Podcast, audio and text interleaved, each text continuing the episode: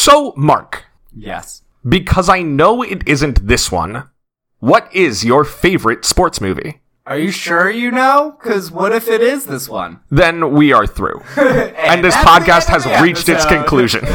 Uh, why don't you start with yours? Because mine's a wild card. My go to right answer on this is A League of Their Own, which is a stone cold masterpiece. I actually do think that most of the best sports movies are baseball movies, and A League of Their Own is the best of the best. But what about Miracle? So Miracle is my number two.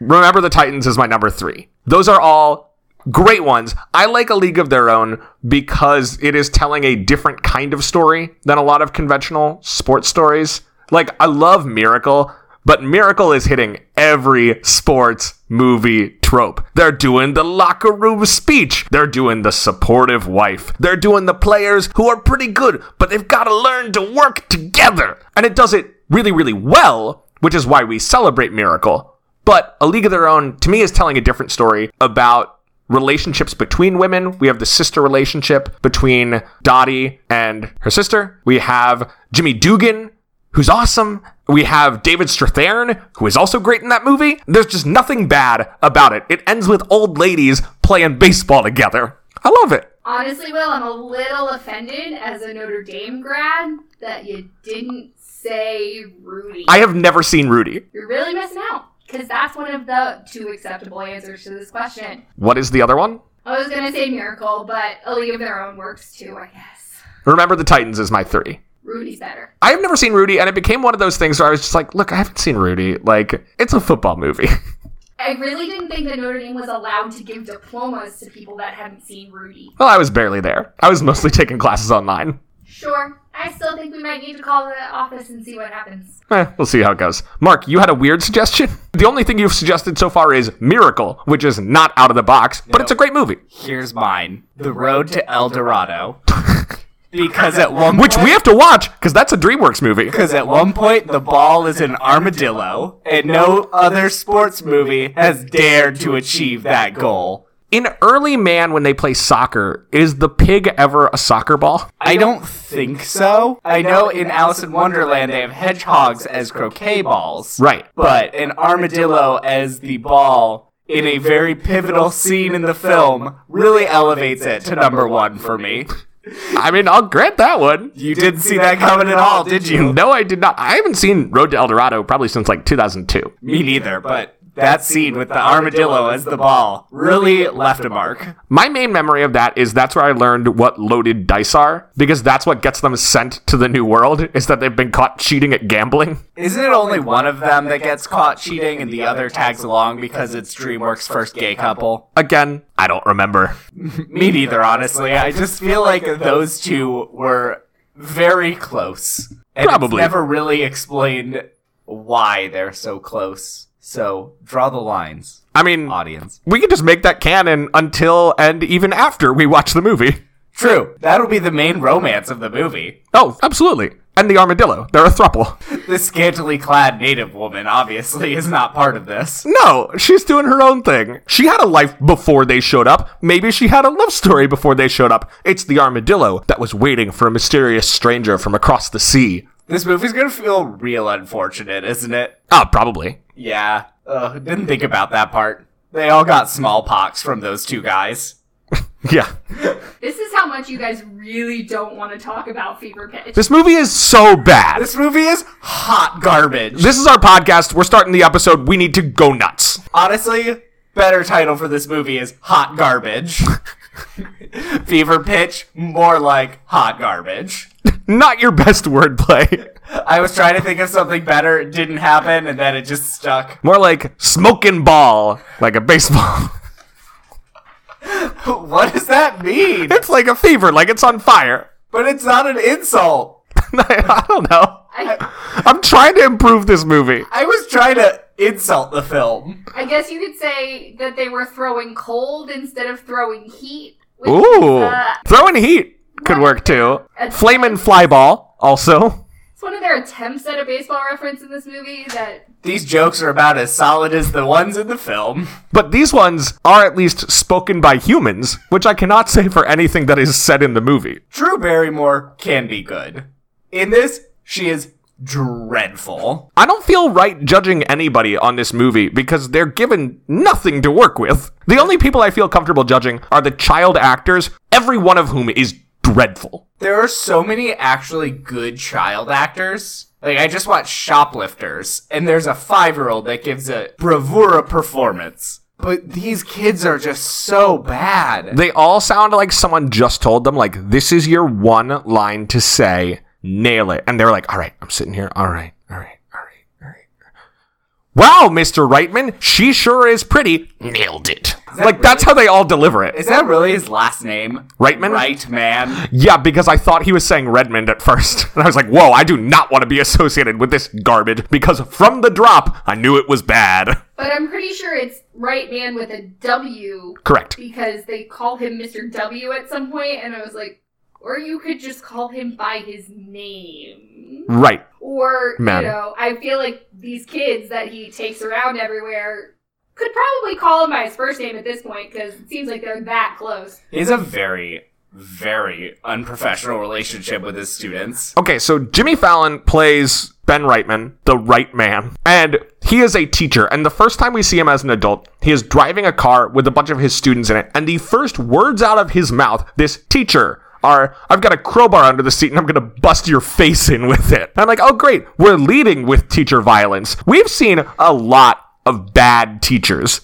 as we've watched movies for this show. We've talked about that issue before. There was the one in Can't Buy Me Love who stopped a teacher from blocking students from having a fight. There were all of the teachers in Grease. And yet, somehow, Ben Wrightman seems to be the worst of all the teachers. He's so touchy. He straight up hits a student at one point. Another time, he's throwing a football down the hallways at school, and the principal's like, Who's throwing footballs? You're not allowed to do that. And he blames a student. He's like, It was this kid. I'm gonna discipline him. Stands up that McGonagall is still the only good teacher in a movie we've watched. Not to mention the fact that he literally asked for relationship advice from his middle schoolers. Or I guess maybe ninth grade, are they ninth I think it's a high school. They might be high schoolers. But he's sitting at JV baseball practice asking this 14 year old for relationship advice. Let's also talk about the fact that he only asked Drew Barrymore out because his students are like, oh, she's out of your league. Like, you work with children. You have to be able to take that level of nonsense and just be like, whatever, you're a child. See, but if the students hadn't said that, then we wouldn't have a movie. And we would be better off for it. The world would be a much better place without this film in That's it. one of those moments where a timeline splinters into two directions and you're like, wow, this is the darker timeline. I feel like we should probably start the episode because we've yet to do that. The sooner we start, the sooner we can end. Welcome to We Love the Love, a Hollywood romance podcast. I'm Mark and I'm gay. And I'm Will, and I'm a ginger. This, of course, is an investigative podcast committed to examining the most pressing, urgent issue of our day. Does Hollywood romance actually make any sense? And are these people actually dateable or even likable? It doesn't matter if the romance is the main plot or a one scene flirtation or apparently between two aliens, because that's the only reason for people to talk like this. Either way, we will dig in, we'll see what's there. It's our sacred mission, it's our solemn vow. 163 days a year, we will be there, we'll be doing it until we found a conclusive answer. This week, after a far too long hiatus, we are joined once again by our friend Catherine. Hey, everybody. By the way- Wanna go see? Our friendship is about to be over because you recommended this movie to me. I think this is Catherine's most recent and final appearance on this show because This I is her most recent and final forgive you. appearance seeing me. I am so sorry. Will kept me up last night because I was trying to fall asleep and I could hear him in the living room yelling, "What?" and "Come on!" and "This is awful." I was so angry. From the drop, who is the narrator? Tell me this. The movie Al starts. Waterman, I don't know who that is. the sponge guy.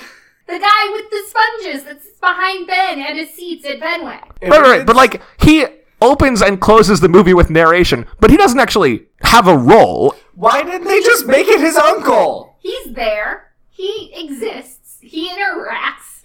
By that same logic, it could have been like one of his students. I almost wonder if they had to add that narration though, because they had to change the ending of the movie. This movie would have been better if they hadn't changed the ending. Yeah, so basically, this movie was supposed to end with the Red Sox losing, failing, and everyone kind of being miserable. And you learn also that your life is bigger than this baseball team, which is the realization that his storyline is supposed to be building towards. Like, it's okay if they lose, you can enjoy the game and also have a life. So in summer 2004, when they're filming this movie, the Red Sox are a pretty good bet for a team that you know is going to lose. So you can keep it in your timeline and have it work, except for the fact that they didn't. Because miraculously, we had to stop cheering 1918, and the Red Sox won the World Series in 2004. It's so weird to think about the fact that for like a brief window in 2004, like most of the country was rooting for a New England sports team. Where like there was this one moment where like, yeah, like it'd be cool if the Red Sox finally won. And then we all went back to like, man, New England is winning too many times. And we did it with the socks too. It was like, okay, you got your one, and now everyone else can take theirs. right, they won it again, and we're all like, no, we we don't like you this time. No, it's yeah, exactly. It's we felt bad for you. It's kind of like the Cubs. Like we felt bad for the Cubs because they hadn't won in ninety something years. They win. Okay, good. We're good. You don't have to be good anymore. Let's have a Nationals World Series championship. A plus. finally. So as this episode is coming out, we are three days away from opening day. Yes. So get hype. Now, it's worth noting that, as I mentioned last episode, this movie, Fever Pitch, is based on a book by Nick Hornby, who wrote the novel Brooklyn, which was turned into a much better film. But his original book is nonfiction. It's based on his own life and his soccer fandom in the UK, and it spans from his childhood to his mid 30s, and each chapter is structured around a particular game that he remembers. And so it's about his life, but also the way it interacts with the sports. And there's another movie based on the same book that came out in 1997 with Colin Firth, based on Arsenal's 1989 league win, which is actually, I think, a better movie. Granted, But I mean, that's a very low bar. I haven't watched it in a couple of months, so it might be just as bad as this. And I am so sorry I made you guys watch it. So explain to me how we have come to this, because this is your fault.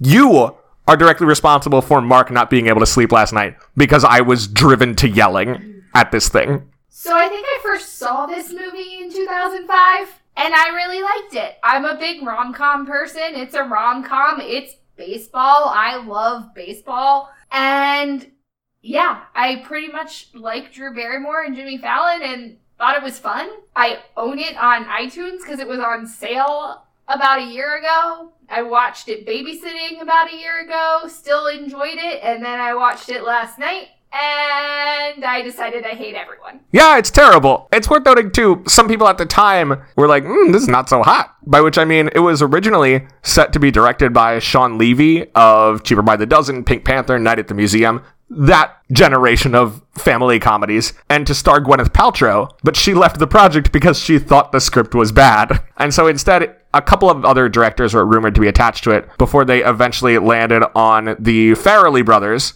one of whom, of course, is Peter Farrelly, director of Best Picture winner Green Book. and Mark's head is in his hands. They also have such credits to their name as Dumb and Dumber, so that that's what This is like more their traditional speed. Yeah, yeah, it definitely is. But when you look at what else their filmography says, it doesn't speak highly for a rom com. This podcast has really shown me the highs and the lows of rom coms. I was not very well versed in them before doing this show, and I didn't really like them. And we watched a lot of really good ones at first, and I was like, wow, I really was so dismissive of this genre unnecessarily. And then we started digging into Maid of Honor and How to Lose a Guy in 10 Days, and now this piece of trash. I still think How to Lose a Guy in 10 Days is the worst one we've watched. I think so.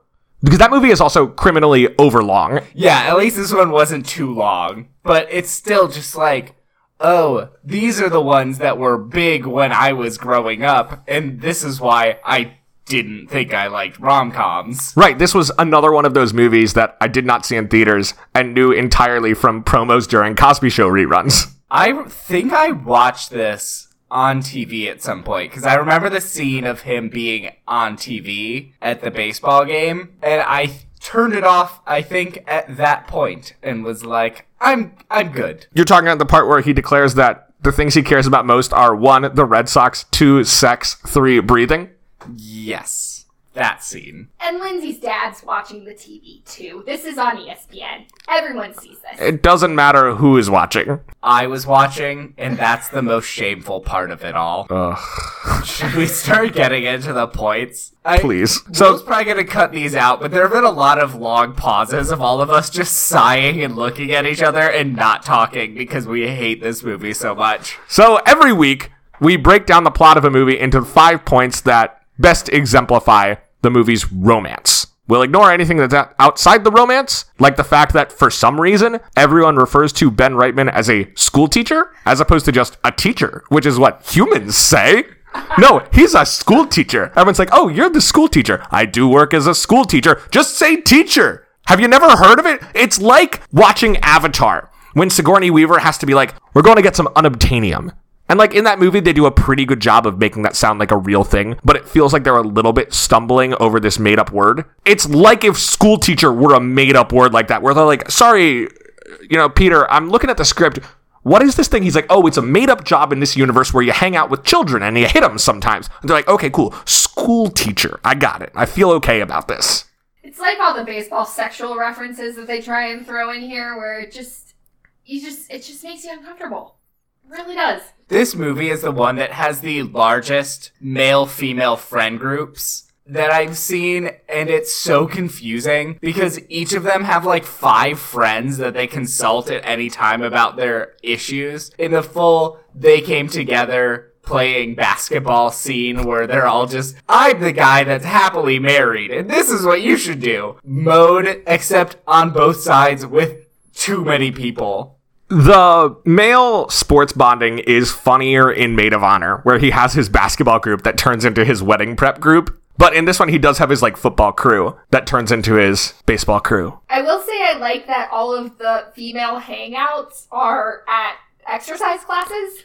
You know what I- They oh. were going to spin before it was cool. You know what I like is how the female friendship thing turns into a great opportunity to pit women jealously against each other. That's one of the many affirming things in this film. Yes, just like the part where she expressly says, Oh, you don't need to go to my friend's birthday party. I know this game is important to you. And he acts like she is asking so much of him. And he's talking to his friends and he's just like, She keeps bringing up this birthday party like it's so important. And the whole time I was just like, she has expressly said she understands how important baseball is to you. You don't have to come to the party. I was so mad at that point. We I'm should start talking clearly about the points. mad. Yeah. Basically, this is another aughts rom com about a man child whose too uptight lady friend needs to learn to loosen up a little bit. I'm, a thing I'm sure we'll talk about more when we eventually get to the filmography of Katherine Heigl. So I guess point number one. What, what did you mean? Nothing. You know. Oh, come on, man. You saw her. What, wait, are you saying that she's out of my league? She's bringing some serious heat, man. Because Yeah, Catherine, you're in charge of this. Keep this going. So point number one. School teacher Ben takes I'm sorry, what was that you- word you just said? Skewel Tetcher. Is that like a like a Jedi or a, a Mandalorian? It's one of those like is he a Vulcan? One of these space words? Is it a race or is it a job? From what I understand, he's a person who goes and stands in front of children every day and tries to explain to them how math works. Do you ever see him do that though? I don't think so. I see him make out with Drew Barrymore in a room that has a bunch of children in it, but I don't see him educate children. I see him like blame his misbehavior on children. I see him hit children. I think there's the one time when they're maybe doing a race and he has the standings on his blackboard. But even then, he's not actually educating, he's encouraging competition. Okay, so we've got Ben the Skull Turtle. The Skewel Tetcher. who has decided to bring some of his promising students to see how someone has applied math in their everyday life. Oh, what do they promise? What do you mean? What do they promise? His students are promising. What are they promising? I guess. I guess they have good grades? Maybe? Oh, so, and they promise to keep doing that. Sure. I think that the school teacher does not have permission to take these children away, and I think he may have just put a bunch of random kids in a van and driven them to a building. That seems highly plausible. it is a creepy van full of children with a crowbar under the seat. This is all information we have. Except it's not a van, it's a really beat up beetle.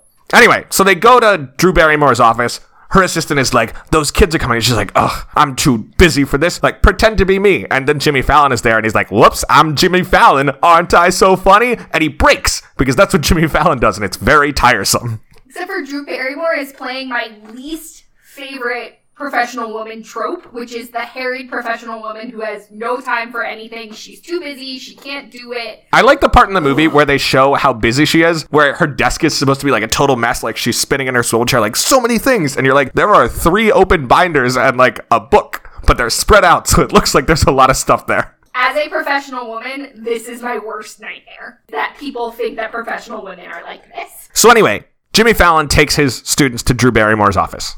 And she's like, look, I do math. And the students are like, this is awesome. I want to do math too. And then, as we said, his students give him a hard time, say that she's out of his league. Yeah, they start off with being like, oh, she was hot. Yeah, I'm like 13. I'm so cool. Who would talk like that in front of their scroll tuker? Well, he's such a bad squelch that apparently that's what they do all the time. To the point that students are surprised later on when he calls them for smoking at school in front of him. I guess the Squaltooch was kidnapping the children anyway, so does it really surprise us that he's talking about attractive women? Right. So then Jimmy Fallon is like, "Oh, you you thought she was attractive?" And they're like, "Yeah, you didn't notice." And he's like, "I don't know, like whatever." And they're like, "Doesn't matter if you noticed. She's out of your league." And he's like, "What? You have offended me."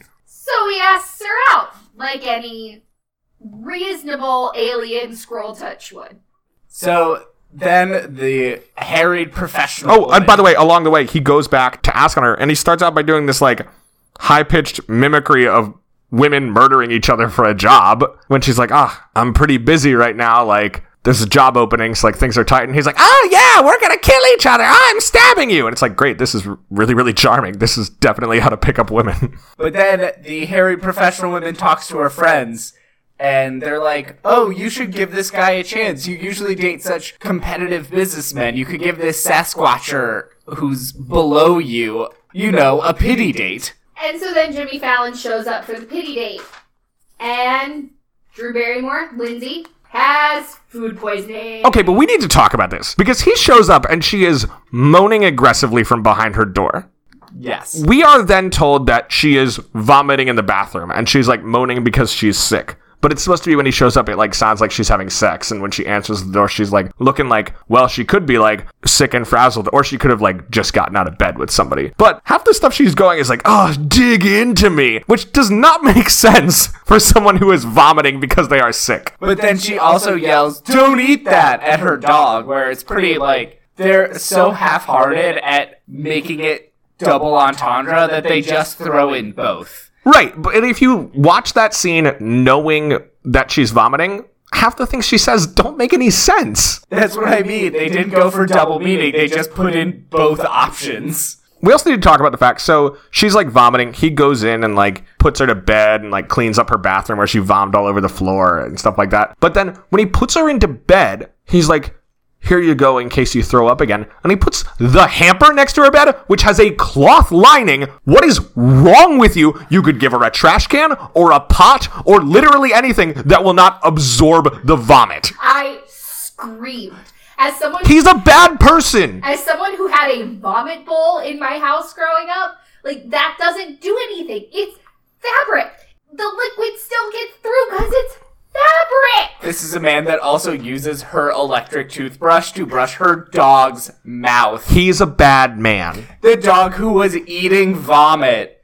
And yet the scene is supposed to prove to us that he is a good person. He's a bad man. He should not have changed her clothes. No matter how nice it is to be put in PJs, he should not have taken her clothing off. The like only possible explanation for that, and I don't think we see closely enough, would be if she had like vommed on her clothes. But we don't see that. But even then, Even then, it's like that's the only circumstances under which I could be like, I understand the impulse. What you do is you call her friend, who she is close to and have them come over and do all this stuff. I mean, correct. And then he stays. He doesn't leave. This is so He weird. Stays. And he's wearing this stupid sweater where you can see his undershirt out the bottom because 2005. But, like, ugh. He stays overnight on her couch and cuddles with her dog. And she wakes up and thinks it's, like, kind of weird, but also kind of charming. She's like, "Oh, you cleaned my bathroom. That was awesome." And she's like, "Yeah, I also used her toothbrush to clean up your dog's mouth. So be wary of that." It's just creepy. He also like got all these movies in case she like woke up and wanted to watch a movie. There's like a one of the few jokes I marked whenever I actually liked a joke. And I did enjoy the one where she's like, "Oh, my favorite movie is Annie Hall," and he's like, "Oh, no way!" and like reaches into plot a movie, and he's like, "It's Roadhouse." I did laugh. I thought that was funny. I think I was already very disengaged with the movie by that point, and we were under 20 minutes in. So that's point number one, right? Uh, yeah, pretty much. And Mark's right. It was about 20 minutes because I started writing down times in my notes. This was definitely a movie where I wished your Blu-ray player told me how much time was left because I kept wanting to check. But I think next time I watch a movie like this, I will write down the start time so I can track along. Oh, wait, no, 20 minutes is later because they start with point number two, which is Winter Guy. I know why you forgot. That's all right. I Yeah, bet, I bet, because I bet when you talk to your friends, you call me Ben the school teacher. Am I right? well, uh, That's okay. what do you call me to your friends? I call you Lindsay, the vomit girl. Ooh, And we have this he's a winter Sasquatcher. dating montage where they walk through the park and go to a party to meet all of her friends. And her friends are like, "Oh, this guy is nice." I mean, he doesn't make a lot of money because Sasquatchers have a hard time doing that. Yeah, they're all very confused why she's dating a Skrull catcher. Well, yeah, I mean, it's a job no one has ever heard of.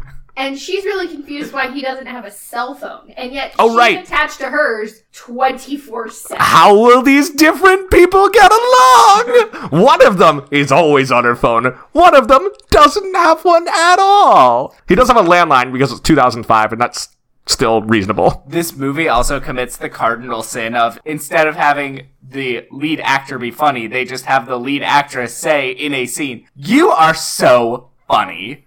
Well, here's the deal.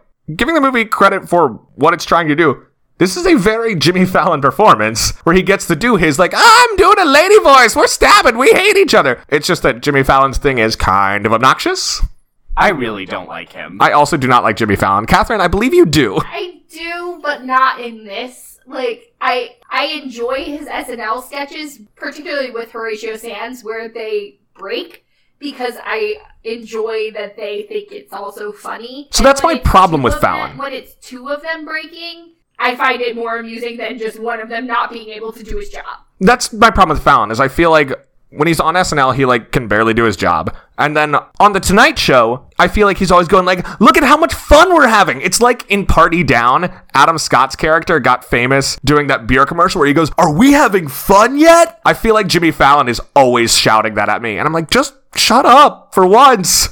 Stop." Yeah, so also in winter, we get our first glimpse at Jimmy Fallon's apartment. Which Oh my God. Is a Red Sox gift shop. I was in Michigan recently visiting my cousin, and there's a store in Ann Arbor called the M Den. And what she said to us before we walked into the M Den is if it's not in here, it does not exist. And Jimmy Fallon's apartment in this movie is the Boston Red Sox version of that. It's got Red Sox wallpaper, his bed sheets, his shower curtain. One entire wall is a scoreboard. Sports memorabilia is expensive, and as this movie has led us to understand, skull catchers do not make a lot of money. Like, if you're eating skulls for your living, you're not gonna have enough money to afford sports memorabilia. I assume he just like inherited a ton of it. Like he inherited his Red Sox tickets from his dead uncle. He maybe inherited a bunch of the stuff. Is this really how tickets work? No, No, not really. it is not. You do not own a seat into perpetuity. there might be a way to transfer it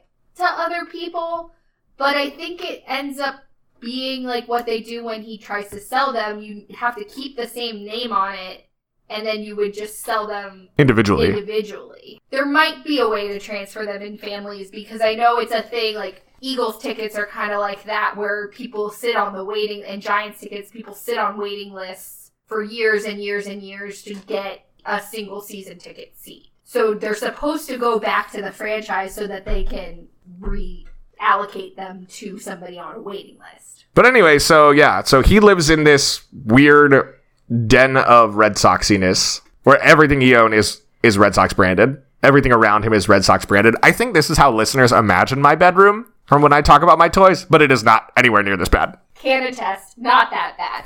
So apparently their relationship's going on swimmingly. They're really happy. This whole Red Sox apartment is not a red flag to Lindsay, which is shocking. She's just like, eh, sports, whatevs. Because it would be. She also knows the least amount of sports of any movie character I've ever seen. Of any human in the United States. Because here's the deal Mark, you're not a sporty guy. You would not wear the shirt from Kahonaho that says sporty girl Uh, and has a football on excuse it. That's exactly the kind of shirt I want to wear. I keep looking for it. I have not been able to find it. But can you tell me what spring training is, Mark? It's when you go out and the Elite Four only offer their Pokemon battles in the summer, so you have to spend all the spring training for the Elite Four, right? That is one spring training.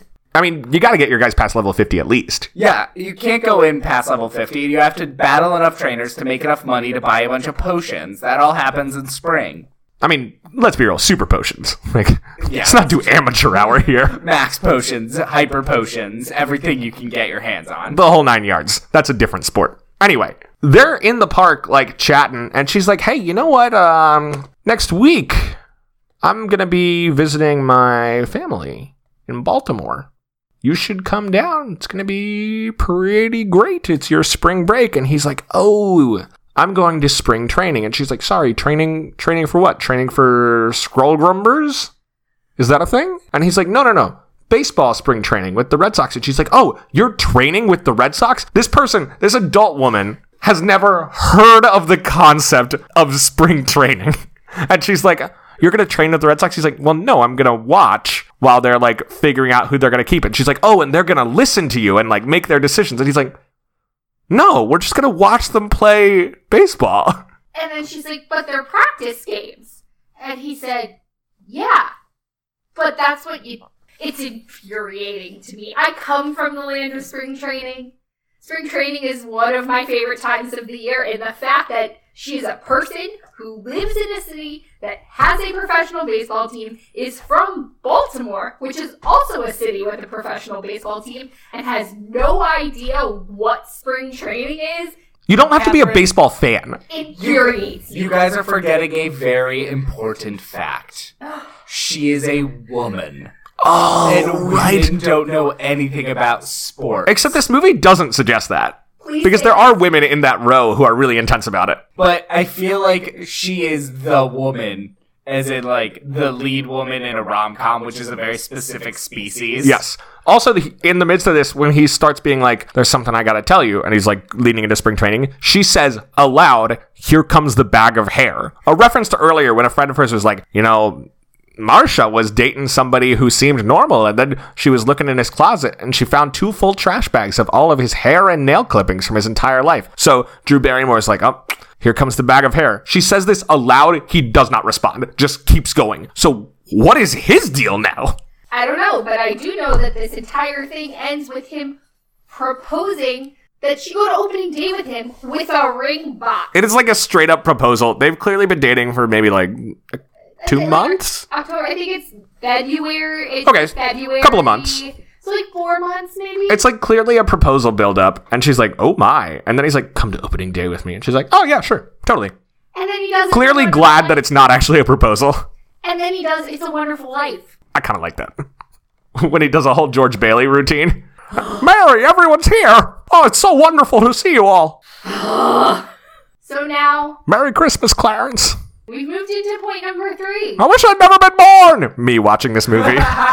Okay, go, go hit her. We need a hit, Come on, hit her.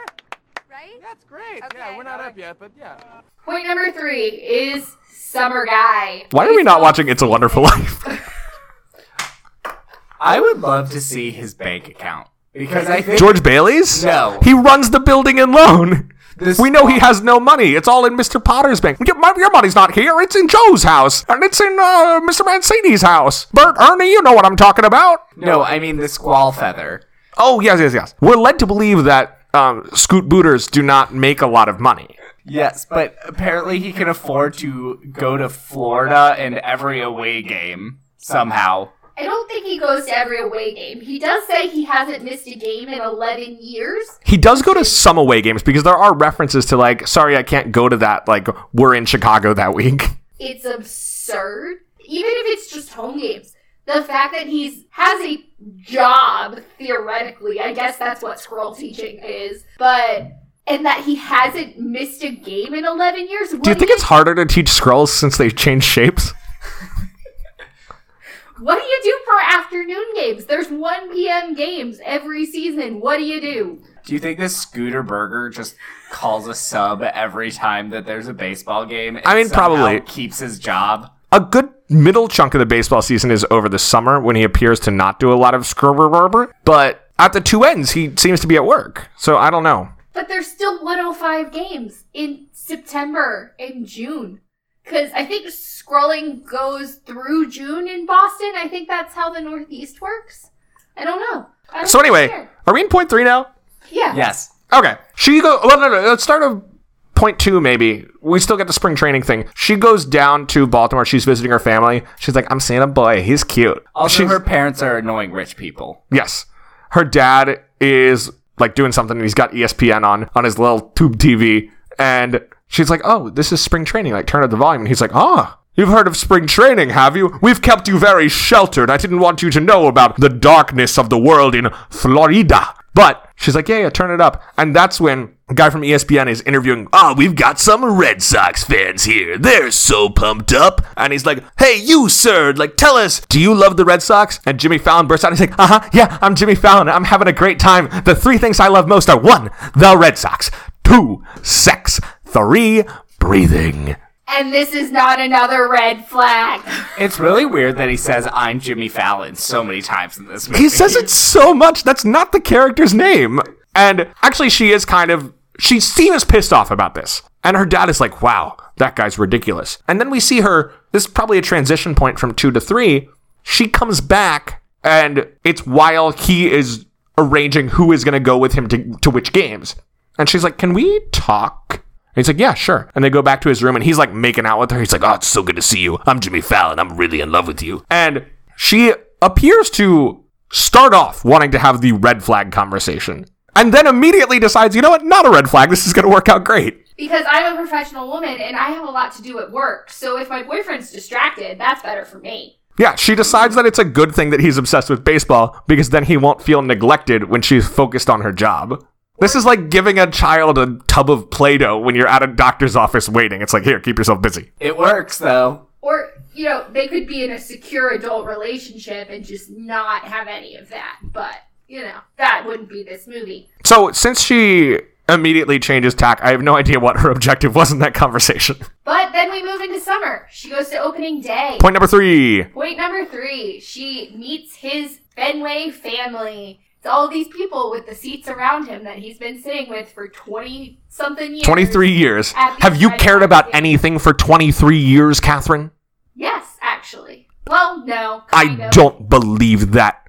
My hockey team's 26 years old, but I didn't care about them. She could have said ago. her family, who she seems to care about. Family's a great answer to this. Things outside of my family, maybe not so much. But, you know, to each their own. Well, he likes to throw that in her face. Have you ever cared about anything for 23 years? I've cared about the Red Sox for 23 years! I became a skrink gronker because it gives me the freedom to see the Red Sox. I will say I have stopped caring about baby food. Like I don't remember a lot of things that I care about from 23 years ago.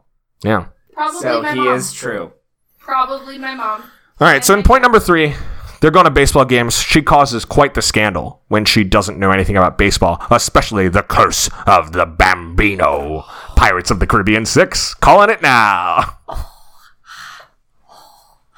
So she doesn't know about it. People are upset because she's talking about it, and she's like, curses are dumb. And Everyone's like, no, this is real. But they're still going through their lives. He's going to baseball games. She's working on her job, trying to get the big promotion. Including bringing her laptop with her to a game. Who cares? You're not allowed to do that anymore, I guess, but still. You're going to a baseball game. You can't really focus and do things on a laptop at a baseball game. This is also when she gets hit in the head by a foul ball from Johnny Damon. Okay, before that, a couple of things. First of all, Jason Varitek. But First of all, one of the great things about baseball is that you can watch it intensely for the whole game, but it is also kind of a social thing. You can like check in and out of the game. You can be wandering around, grab yourself a hot dog, have some nice conversations. I like that you can go to a baseball game and like make a day of it, and only some of that day you're watching baseball. I'd say that's a strength.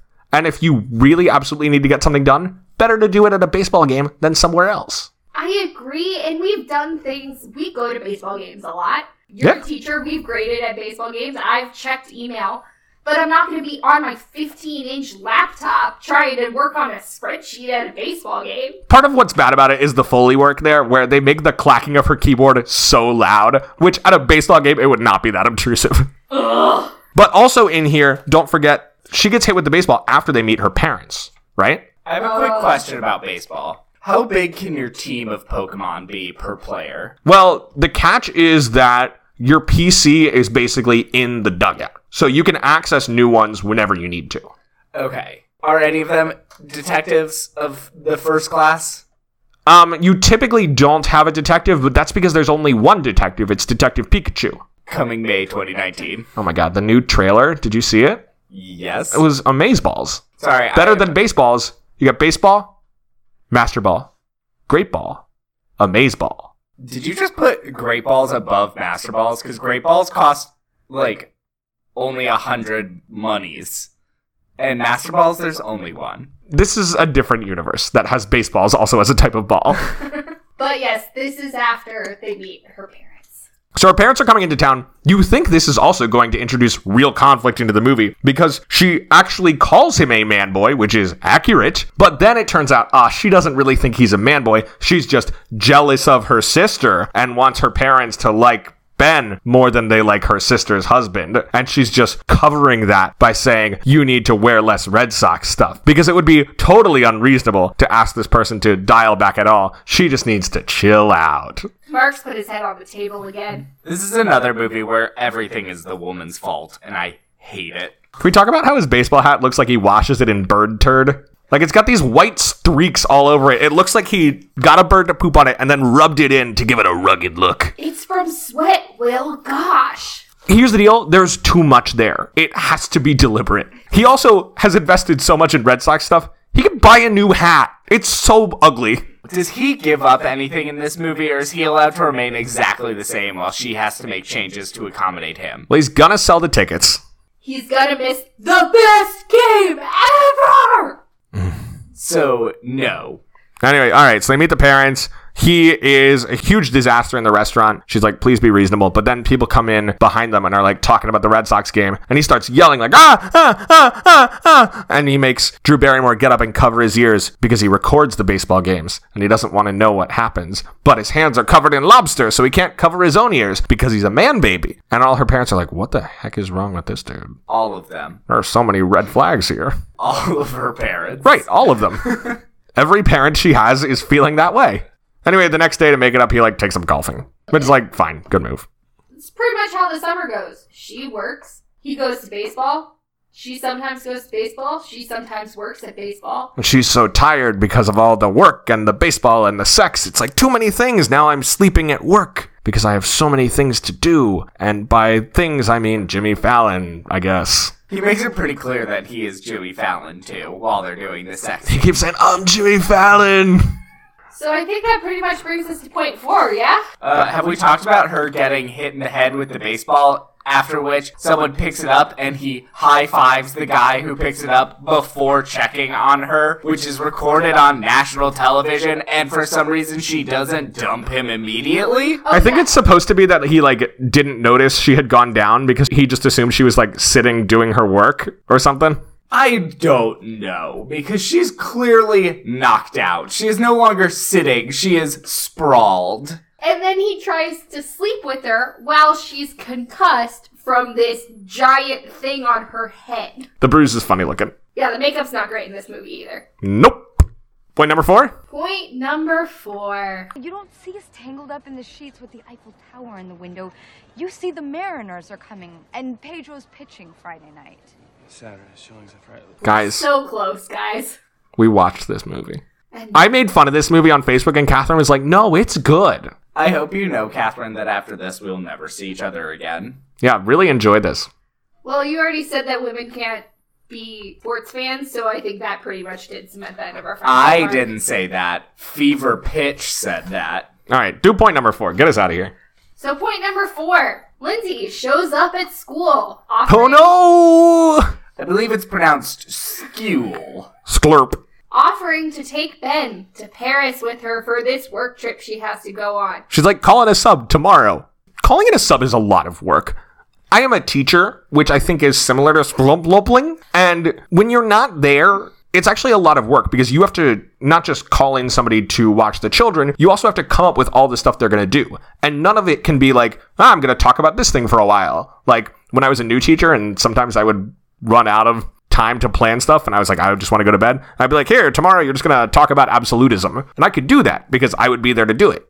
When you're calling it a sub, you can't be like, hey, sub, talk about absolutism for a half hour. You need to have everything laid out for them to do. It's actually a very involved, tedious process to not be in school. He has a lot of practice because every time there's a 105 baseball game, he has to leave campus. Right. So, anyway, she's like, look, tomorrow we're going to Paris. It's going to be great. But, you know, the sub's not the problem that he has with going to Paris. The problem is that there's a baseball game. And he'd have to miss a baseball game to go to Paris. And he's like, I'm not going to do it. And she's like, fine, I'll I'll- go without you. Would would either of you skip a baseball game to go to Paris? I'm just curious. I've been to like three baseball games in my life. I think we know the answer to that. I feel like the only baseball games that would like make it a question would be like playoff games, which this isn't. Like game six of the World Series, maybe. Yeah. Yeah. Oh, yeah. Like, or even like if it's like league championship series, be like, could we leave the next day? No, because they will be there for one night in Paris. Yeah. so they get in a fight because he doesn't want to go to Paris, and She's like, fine, I'm gonna go without you. This is probably a good thing. and then reveals that her period's late, and they might be pregnant, which is big news. And then she's like, bye bye, I'm going to Paris. I'm gonna meet a hot French guy. She needs her time. She needs to figure out why she missed all these red flags that she's missed over the last 11 months of dating this human. Oh my god. So while she's gone, he's like having a lot of introspection and really thinking about it. And then he's like, you know what? Baby would be cool. And he buys like some baby Red Sox stuff because the only thing he knows how to buy is Red Sox branded stuff. So this this part actually makes me really happy. It might be one of the reasons why I kind of liked this movie, liked being the operative word. So in my family, we're all kind of de facto Yankees fans. Um, I grew up in Tampa, Yankees spring train there. George Steinbrenner lived a couple blocks down from my high school. My uncle's the biggest Yankees fan you'll ever meet in your life. But his firstborn child made the ultimate sacrifice and married a Red Sox fan. It was a big scandal. We didn't know what to do. The wedding was really awkward because it's Yankees, Red Sox. You just don't know what to do. And so from that point on, every child that has been born in my family, there has been a race to see who can send a onesie first the Yankees onesie or the Red Sox onesie. And whatever onesie comes in first is the team the child is destined to be a fan of for the rest of their life. That's bizarre. And yet it's super competitive and super fun. See, but the difference is your family waits until the baby is born. Jimmy Fallon waited until she had missed her period by a week and a half, but hadn't taken a pregnancy test. And then, surprise, she wasn't pregnant because sometimes your period is just late. But I guess it has just never happened to her. So happening once, she's immediately like, I am pregnant. This movie wasn't written by humans. That is true. So I forgot that the writers of this movie don't understand our terrestrial biology. so she comes back and things start to go downhill. she kind of puts her foot down. She's like, hey, what if I was pregnant? Would I really have wanted to have a baby with this human, maybe human, that I have been seeing for 11 months? And she tells him that he needs to make some changes. Otherwise, they're done. Except we never see that conversation really. It's just kind of It's implied that it happened. yeah. And then they show up at the friends' party together. Have a happy Gatsby birthday. That's what the banner says. I think it just says have a Gatsby birthday. Nope, it says Happy Gatsby. Oh, because God. you know what adjective you associate with Mr. Gatsby? It's happiness. No one's happier than Gatsby. That book is a rollicking good time. The parties are masking no deeper angst or emotions. Everyone there is exactly what they are on the surface. So, as a sacrifice, Jimmy Fallon goes to Lindsay's friend's birthday party. And is having a good time. He's like dancing and goofing off. He apparently feels like he was required to go, even though she seemed perfectly happy to go alone. But he's not regretting it in the moment, and he's having a great time. And then they go home, and he says, This has been the best night of my life. And she's like, this is about to get better. Because I haven't had a concussion tonight, so we can actually bone. But then he gets a phone call. And his friend is like, You better believe it! It's amazing out here! We've got the best game ever! Turn on your TV! And he turns on his TV, and the Red Sox came back with seven runs, eight runs, in the last inning to beat the Yankees, who had been up seven to nothing. And people are like partying in the streets, and he turns on the TV, and there's a news announcer who's like, You've gotta be down here. There are women topless celebrating. Holy cow! That's what the news anchor leads with. I hate this movie.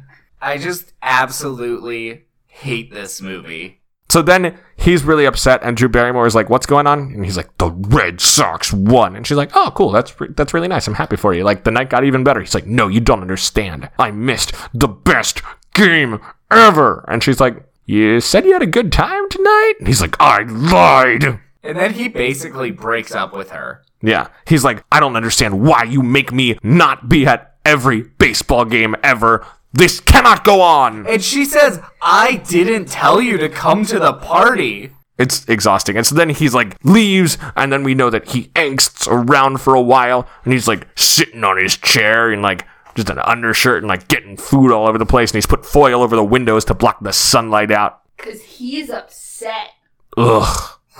There's an old game that he watches over and over where the Mets beat the Sox on a walk off, So he's like making himself feel worse by watching old Red Sox losses on VHS. and his friends come over and are like, Where did he get the tape? Is he storing versions of this somewhere? It's supposed to be like a drug addiction kind of thing. Yeah. Yeah, whatever. So they're miserable. Can we um address the weird bit where his doctor friend, who everyone makes fun of, starts shaving his balls in the shower? Oh yeah, I forgot about that. What was that? His friends are like gonna clean him up, so they take him into the shower and they're like washing him and cleaning him up. And yeah, his anesthesiologist friend starts shaving his junk. Maybe something was growing in there from the way he wasn't taking care of himself. I guess. It I was just imagine like a little lizard it was just so weird. just crawling around down there. little lizard hands all over the place. Lizard tail. Lizard tongues sticking out. That's a snake thing. That's not a lizard thing. No, I think lizards do too. Oh, great. Komodo dragons do at least. All right, well, there we go. He got his little lizard tongue sticking in and out. Just crawling around. I just, I just don't understand where that joke came from. What, at crotch all. lizards? Hashtag crotch lizards. Think about who the directors are. Coming That's where soon. the joke came from. Coming soon to CBS. Hey! What if the god on God Friended Me is a crotch lizard? That'd be amazing. And that's how he knows everything Miles is doing. He's Miles' crotch lizard. We're still watching God Friended Me, guys.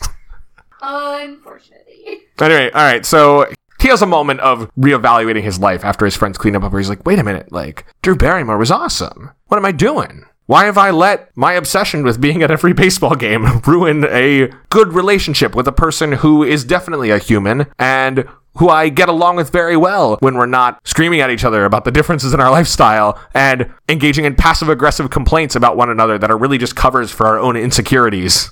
this is such an unhealthy relationship. It's dreadful." so he decides to sell his baseball tickets. His like lifetime Yeah, his Baseball tickets. his baseball seat that he owns to one of Lindsay's friends' husband for one hundred and twenty-five thousand dollars. the number the amount of money that the Red Sox traded Babe Ruth to the Yankees for. And this also led to one of the only jokes I laughed at, which is when Lindsay's friend says this, their other friend says, Are you really that rich?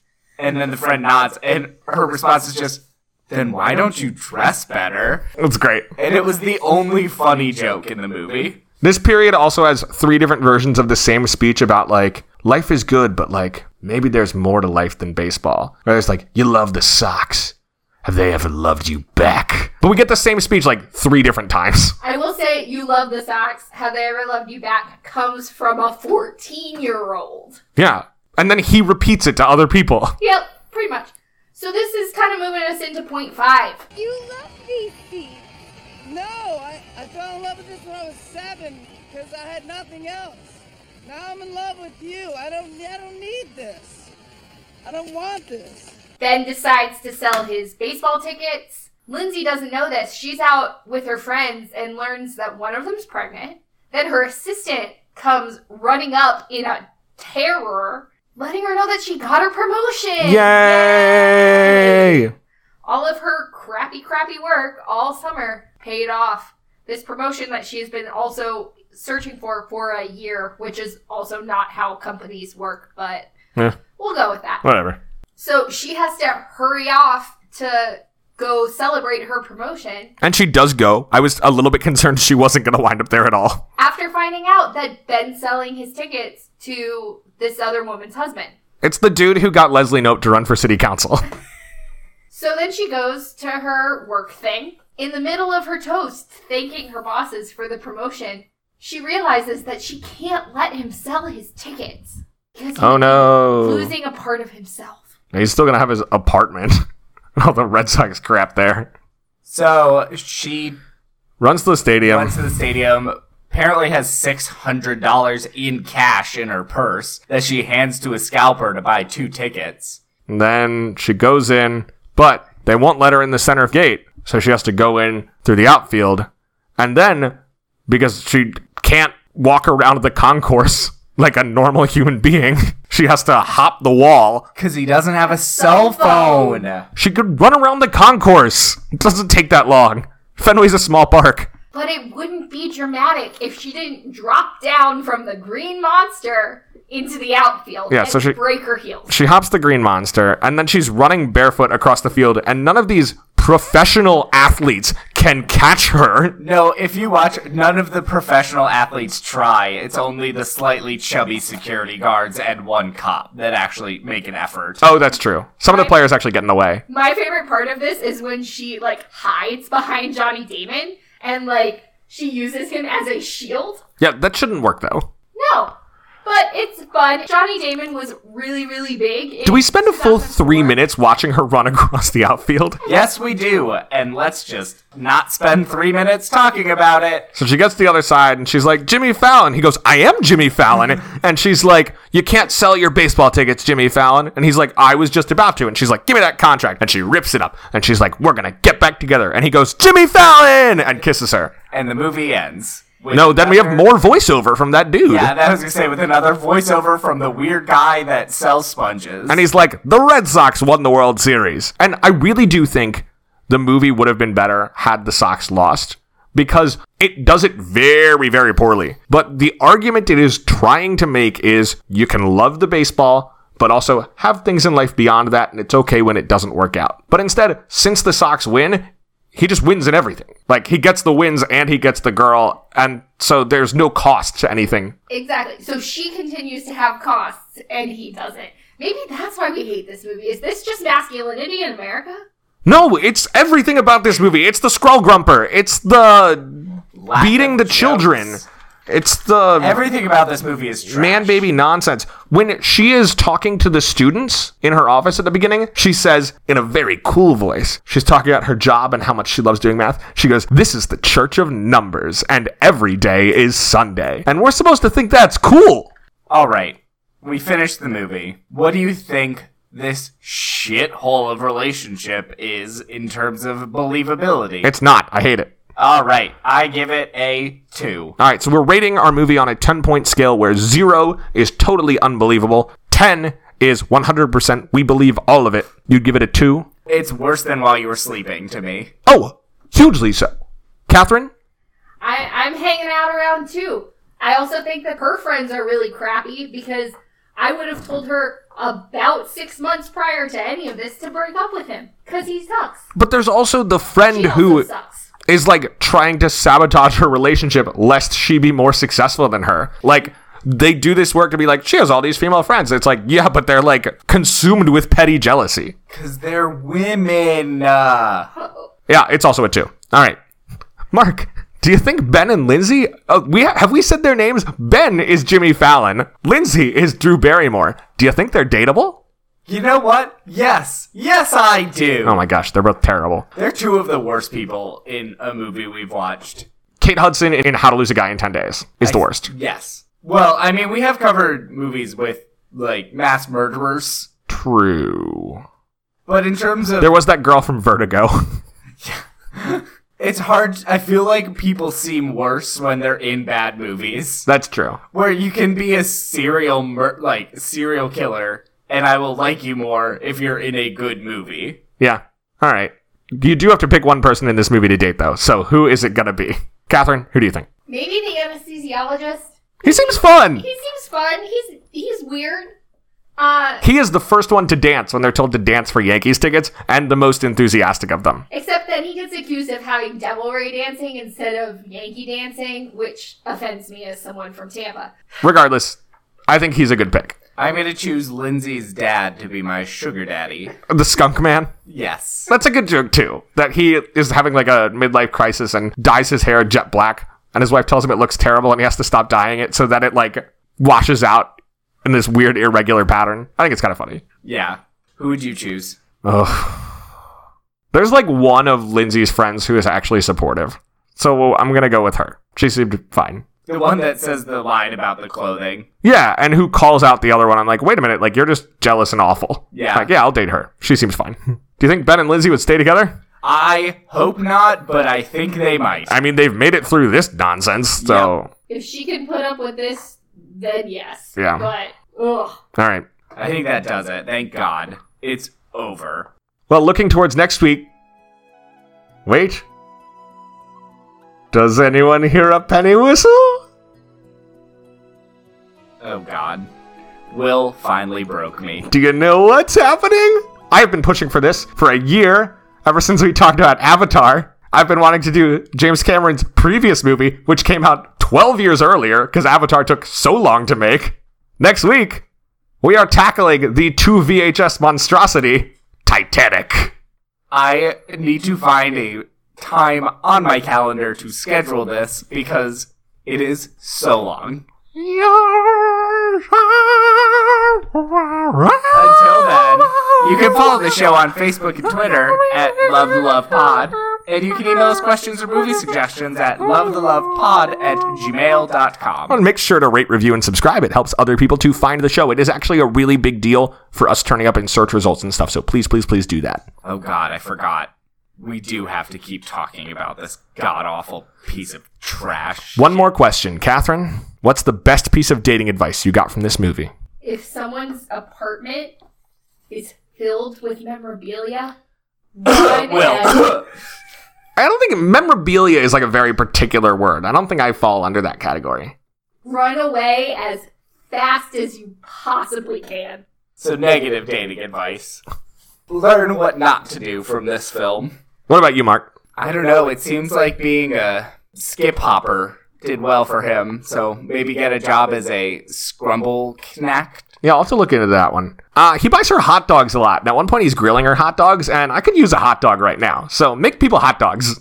Well, there you go. Until next time, I'm gay. And I'm a ginger, so between the two of us, we know everything there is to know about romance. Bye!